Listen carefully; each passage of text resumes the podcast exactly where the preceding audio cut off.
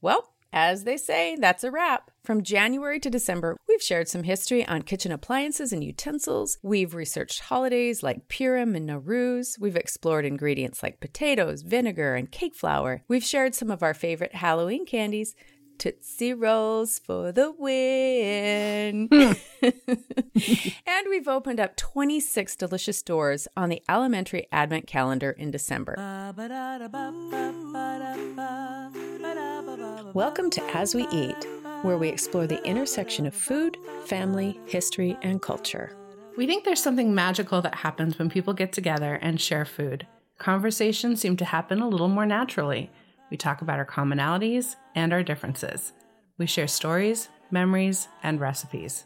And we'll use food to take a journey that explores our human experience. Share some fun facts and some that aren't so fun.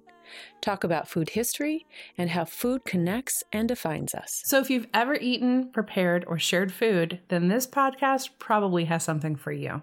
So, Kim, what have been some of your favorite moments from the As We Eat 2021 podcast? Well, I'm really proud of the fascinating and frighteningly true stories that we've brought to you this year about presidential inauguration feasts, how our Super Bowl food habits mirror those of ancient Roman circuses, and which foods we eat to get in or out of an amorous mood. We also shared extraordinary espionage related to eggs, mm-hmm. decanted how American beer companies survived prohibition, unwrapped the unusual history of school lunch programs, and chewed on why Jordan almonds are served as wedding favors. In these stories, we found an undercurrent of beliefs that, beyond nourishment, food contains properties that make us strong, lucky, and fertile by eating. We also found foods that embody the memories of important historical and spiritual events, and that by eating certain foods at certain times, we are connected to the ancestors of our pasts. We discovered that the production, distribution, and sale of foods like soups, flour, corn dogs, and mustard has shaped regional identity and culture.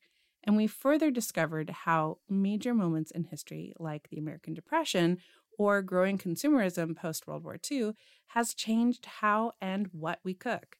Every story we found and shared this year surprised, delighted, and humbled me. And there are thousands more stories to tell. I'm particularly proud of the collection of stories shared in December for our first ever Alimentary Advent Calendar. These very personal and tender stories highlighted that although our food traditions come from different places and cultures, we all have something in common when we sit together at the table. How about you, Lay? 2021 was like a masterclass in how the foods that we put on our tables have implications far beyond the fuel that sustains us physically. I was particularly proud of our Alimentary Advent Calendar. For me, it was truly a joy to bring the stories of the people that we interviewed to our listeners, to have a platform to share my holiday traditions, and to do some research into things that I had no idea about. I learned so much, not only about the foods and the traditions, but about the people themselves, which is such an important tenet of As We Eat connection. I learned why there are 13 ingredients in a Christmas pudding. But even more importantly, I was able to learn how important it is for April to be intentional about all of the food that she puts on her table. And I was literally brought to tears to hear how tamales feed Yoli's spiritual journey. All of the stories were so amazing. There's so much more that I could talk about. I could literally go on and on, but for time's sake, you'll all have to listen to them.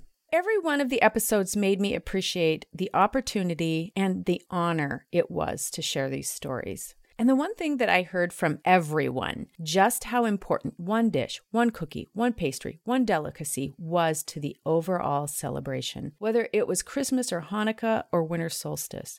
That one specific traditional food embodied, imbued, exuded the whole of the experience. Agreed. And I just want to say thank you so much to all of the people who trusted us enough to share the holiday traditions and experiences. You guys are the best, and we could not have created such a tasty treat without all of you. Chef's kiss to all of you. Thank you so much. Well, it has been a year of finding inspiration and understanding how food helps to define cultures as well as our own experiences. And we wanted to say thank you for sharing this experience with us. We also wanted to let you know what we have in store for you next year. And talking about next year, we will be taking a short break from posting new episodes in January. November and December were nuts. The alimentary advent calendar was a joyful labor of love, but we need a short break to read up and rest up. So, our 2022 season will start in February. And in addition to our What's in Your Pantry and the Kitchen Technology series, we'll be tackling some topics that you, our fabulous listeners, have suggested. We received great suggestions for next year, like How Dumplings Have Evolved by Jane Bonacci, What is the Actual Difference Between Jams, Jellies, and Marmalades by Ramona Gibson. I'm really eager to figure this one out. Also, Half Moon Cookies versus Black and White Cookies by Abby Lamb discussing Changing Meal Planning Landscape by Kara Polson. And finally, Rice and its implications in cooking and culture by Mel Olson. We'll also dive deeper into how the food we grow and eat changes in times of peace and times of war, how to feed a guerrilla army, how the women's suffrage movement was aided by the sale of recipe books, and also explore the often overlooked culinary contributions of African Americans.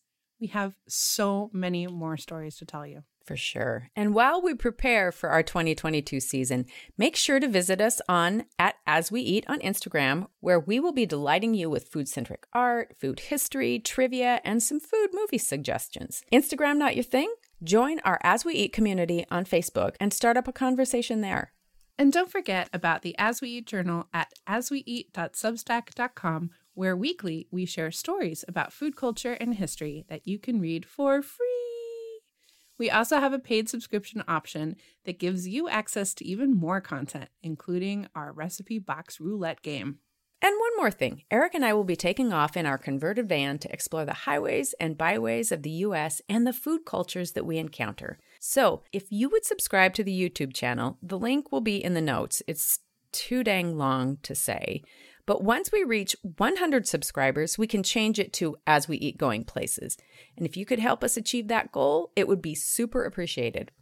Right now, there aren't any videos up, but we promise you a great adventure come the first of the year. I'm super excited. Happy New Year to all of our As We Eat listeners. We love you. Ooh.